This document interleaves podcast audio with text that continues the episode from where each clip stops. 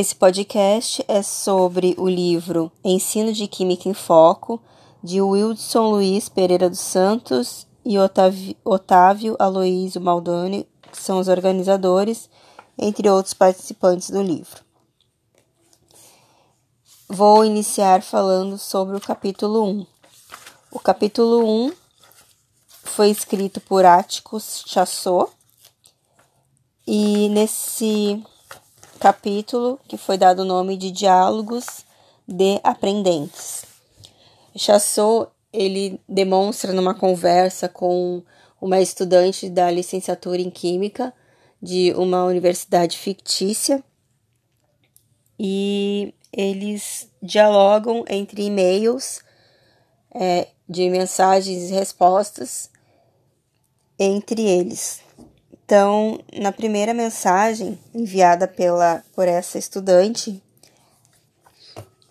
ela faz um questionamento sobre o processo de formação no ensino básico e o quanto que tem sido útil esse ensinamento é, para a vida dela e, e na vida dela como estudante para a vida profissional.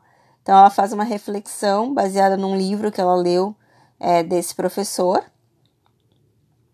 e então ela fala sobre a falta de comunicação que há entre as disciplinas de química e as disciplinas de formação pedagógica na, na universidade.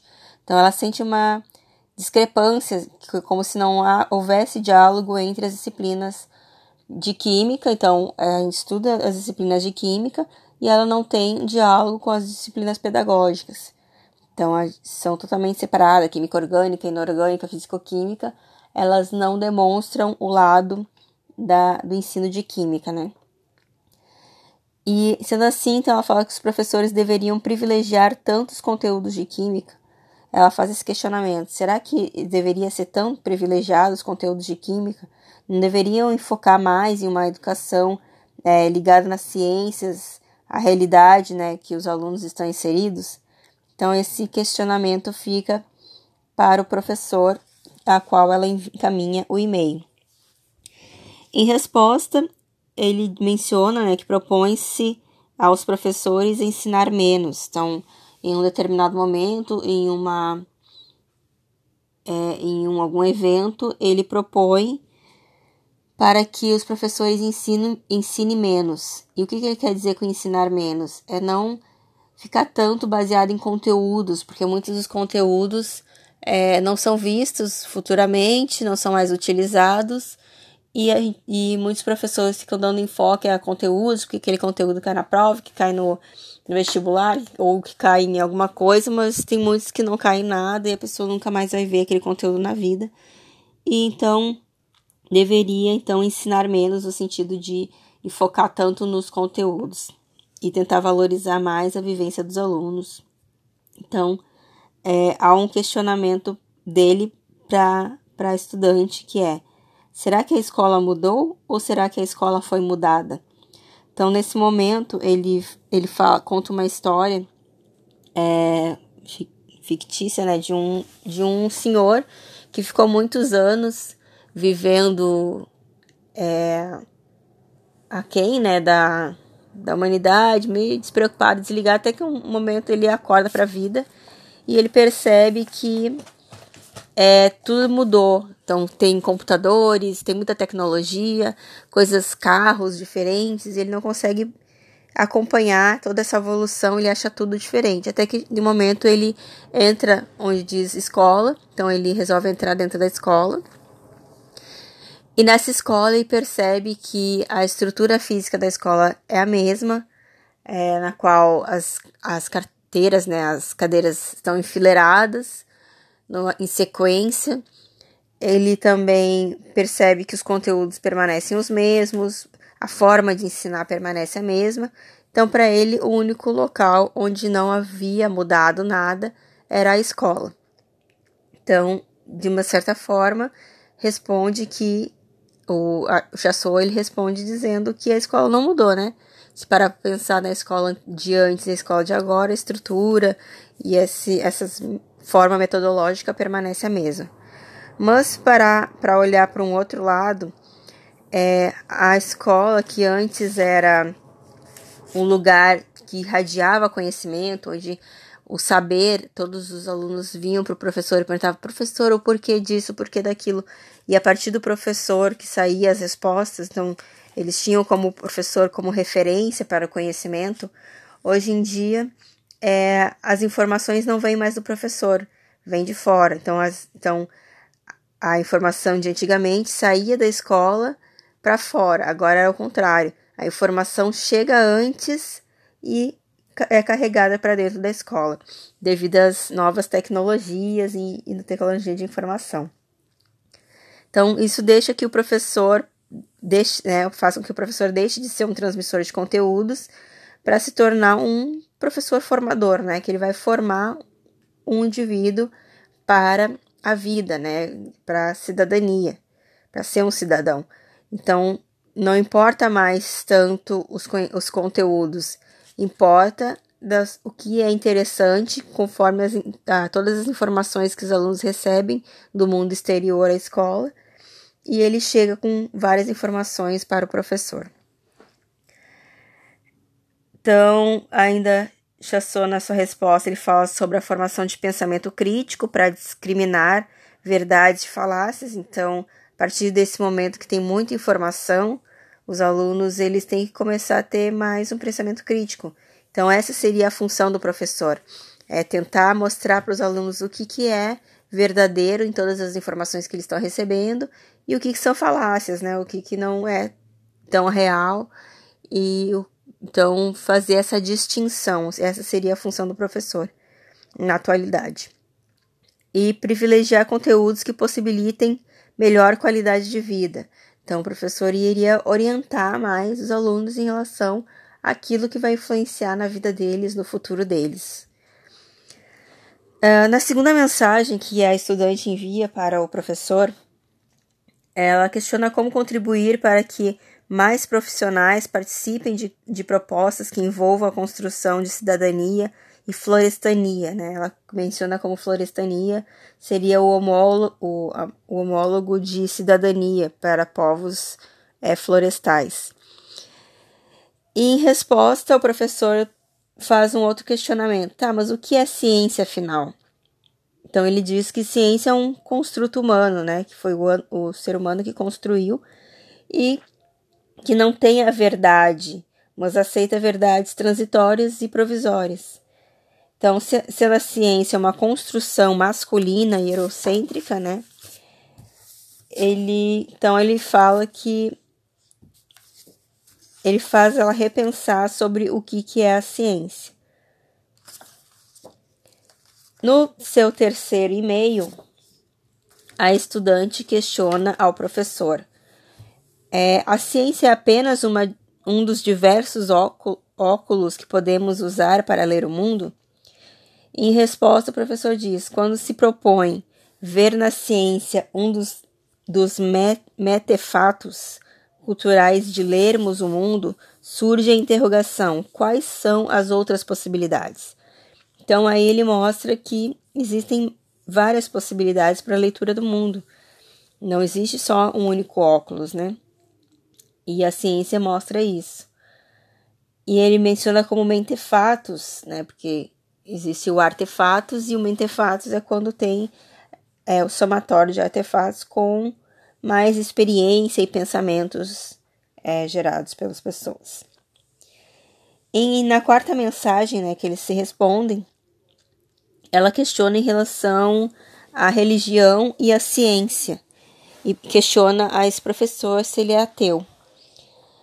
E na sua resposta ele não vai direto muito ao assunto, né? Não responde se ele é ateu ou não é, porque ele vê que essa resposta uh, tende a influenciar em muitos aspectos outras pessoas. Ele menciona que é, ser religioso é algo natural, que está enraizado nas nossas origens, é, seja ela qual for. Então, dependendo das, das, das nossas origens, todo mundo, todas as pessoas têm uma base religiosa, seja qual religião for. Então, é, é estimado que 2,5% da população mundial que se declare ateísta. Então, é uma minoria entre os demais. Então ele acaba, então as pessoas que se dizem ate, ateístas, né, elas acabam sofrendo certo preconceito por ela, por quem não consegue, por não seguirem uma religião. Então as outras pessoas acabam vendo elas como pecadoras, como é, pessoas erradas, né, na, dentro do contexto. Então, como assim você não acredita em Deus? É, e aí, aí ele menciona que quando ele se diz ateu, aí vem uma outra pessoa e diz, ah, eu vou rezar por você, né? Então a crença do outro está acima da, da crença da própria ser humano, né? E ele reafirma então que as religiões afirmam a existência de uma verdade global e eterna, completa, imanente, que trata da natureza, tanto, tanto da natureza quanto do homem. Então, nesse momento, ele fala que está relacionada a religião com a ciência, né? Existe uma relação. É, na mensagem 5, ela ela questiona ao professor se são antagônicos é, religião e ciência, se seriam em estariam em lados opostos, dicotômicos, né, campos dicotômicos. E ele responde que, na verdade, eles têm, estão relacionados. Então é difícil falar de uma coisa e não falar de outra. Então tem três dimensões que envolvem a religião em uma discussão que fala de alfabetização científica. Então, por exemplo, é, religioso ou não, é, a religião está muito presente nas nossas vidas. Então, independente da pessoa ser religiosa ou não, é, por exemplo, aos domingos, pela religião católica, as pessoas têm que descansar. Então, o calendário que a gente segue de, de feriados, o calendário anual, a gente segue devido a alguma religião que é, que é a, religião, a religião do catolicismo. Então, nossa, nossa forma de trabalhar é, diariamente está vinculada ao calendário católico. Né? Então, quando a gente tem folga por causa de alguma algum feriado religioso, isso influencia na nossa vida, seja quem é religioso ou não. Então, tá a, então intrinsecamente todo mundo está associado à religião. É, outra forma de falar também é, seria em relação à crescente expansão do fundamentalismo, né, onde não há diálogo entre ciência e fé. Então, se deixar cada vez mais distante esse, essa falta de diálogo entre ciência e fé, faz com que, é, se quanto mais a gente fala de ciência e fé, entende as diferenças ou o quanto que elas se comunicam, a gente consegue ficar alfabetizado cientificamente cada vez mais. E a terceira em relação é a, teologia, né? Então, muitos livros tentam, mencionam sobre ateus que fazem uma queda de braço com os religiosos, né? Procurando dar um sentido para a vida sem a religião. E aí, então, tem toda uma discussão entre essas duas partes, fazendo, tentando os ateus mostrar que a religião não influencia na vida, a pessoa pode viver sem ter religião. Então, são alguns pontos e contrapontos mencionados pelo professor na sua mensagem para a estudante. E por último, na mensagem 6, a estudante manda e-mail falando sobre a alfabetização científica, é, saber a linguagem em que está escrito o mundo natural. Então, ela, ela imagina que isso seja muito mais amplo, e é isso que ela questiona ele. E ele responde que sim, é muito mais amplo, né? Ter que transgredir fronteiras, é, estudar, ler mais, mencionar sobre temas, não só aqueles temas de conteúdos, né? Ter que envolver, abranger mais e possam parecer, pode, pode até parecer díspares, né? Que ele fala, pode ser pode parecer algo completamente que não tenha nada a ver uma coisa com a outra, mas no seu contexto a gente vê que tem ligação. Então, é, estudar a química, a gente não dificilmente consegue falar de química sem falar ou de biologia ou falar de física. Então, é, no momento que a gente fala de química, apesar dos na, nas escolas trabalhar disciplinas separadamente, é, elas não são isoladas e sozinhas, elas estão envolvendo, são interdisciplinares com outras disciplinas. Então, como geografia, física, matemática, português, tudo envolve um ao outro. Então, não são coisas separadas, né? Então, a alfabetização científica seria isso: é, é estudar e ler mais sobre o todo, né? Não só sobre uma área restrita. E como menciona na LDB, a educação deve estimular o conhecimento dos problemas do mundo presente. Então, quanto mais for envolvendo temas generalizados e tentar relacionar um tema específico com um modo geral, mais consegue fazer com que leve isso para o problema cotidiano, para as questões cotidianas e pessoa, as pessoas, alunos consigam entender cada vez mais é, o que está sendo trabalhado e falado sobre um determinado conteúdo. Fim do capítulo 1.